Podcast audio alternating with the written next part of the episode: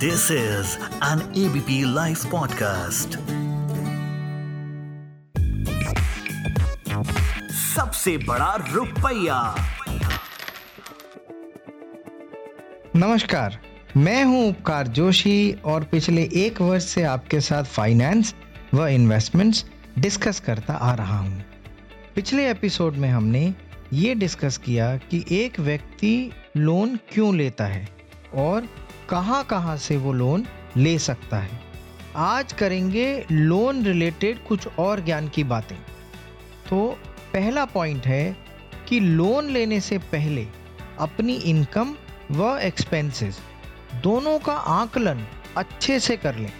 साथ ही अपनी इनकम की सस्टेनेबिलिटी का भी आकलन करें। इनकम का सोर्स जैसे कि जॉब या बिज़नेस या प्रोफेशनल इनकम वो क्या है और कितना स्टेबल है, उसका आकलन करना भी इक्वली इंपॉर्टेंट है।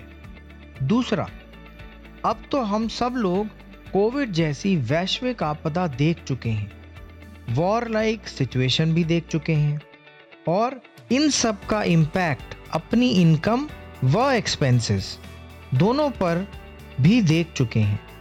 तो हमारे लिए एक वर्स्ट केस सिनेरियो को सोच पाना और उसका अपनी इनकम की स्टेबिलिटी पर क्या इम्पैक्ट होगा, यह सोच पाना इतना भी मुश्किल कार्य नहीं है।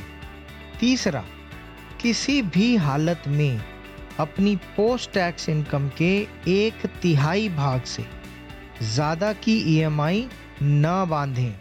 चौथा फिक्स्ड रेट और फिक्स्ड टेन्योर वाले लोन बेटर रहते हैं। पांचवा, चाहे आप पाँच साल का लोन ले रहे हैं, पंद्रह साल का लोन ले रहे हैं, या फिर बीस या पच्चीस वर्ष का, हमेशा लोन को एक ब्रिज की तरह ही इस्तेमाल करें और जैसे ही आपके पास कुछ राशि इकट्ठी हो जाती है, उतने अमाउंट का लोन प्री पे करते चलें।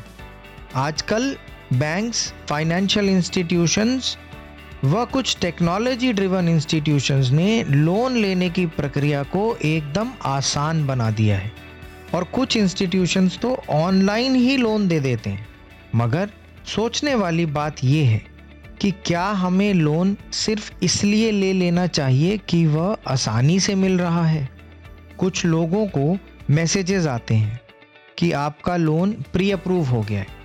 तो क्या सिर्फ़ इसलिए लोन ले लेना चाहिए कि वो अप्रूव हो गया है? सोचिए, सातवां लोन या कर्ज लेने से पहले अपनी ज़रूरतों का आकलन करना तो ज़रूरी है ही। साथ ही लोन की टर्म्स एंड कंडीशंस को अच्छे से पढ़ना, समझना और जानना भी इक्वली इंपॉर्टेंट है। आठवां, मकान की अगर ज़रूरत है और विद इन मीन्स रहते हुए, कम से कम लोन लेते हुए मकान लिया जा सकता है तो ठीक है। परंतु मकान या ज़मीन या कुछ और प्रॉपर्टी में इन्वेस्ट करने के लिए लोन लेना शायद एक अच्छा विचार न हो। आज बस यहीं विराम लेते हैं। अगले एपिसोड में इसी तरह की कुछ ज्ञानवर्धक बातें करेंगे। तब तक आप सभी अपना खूब ध्यान रखें। सभी को उपकार जोशी का प्यार भरा नमस्कार। सबसे बड़ा रुपया।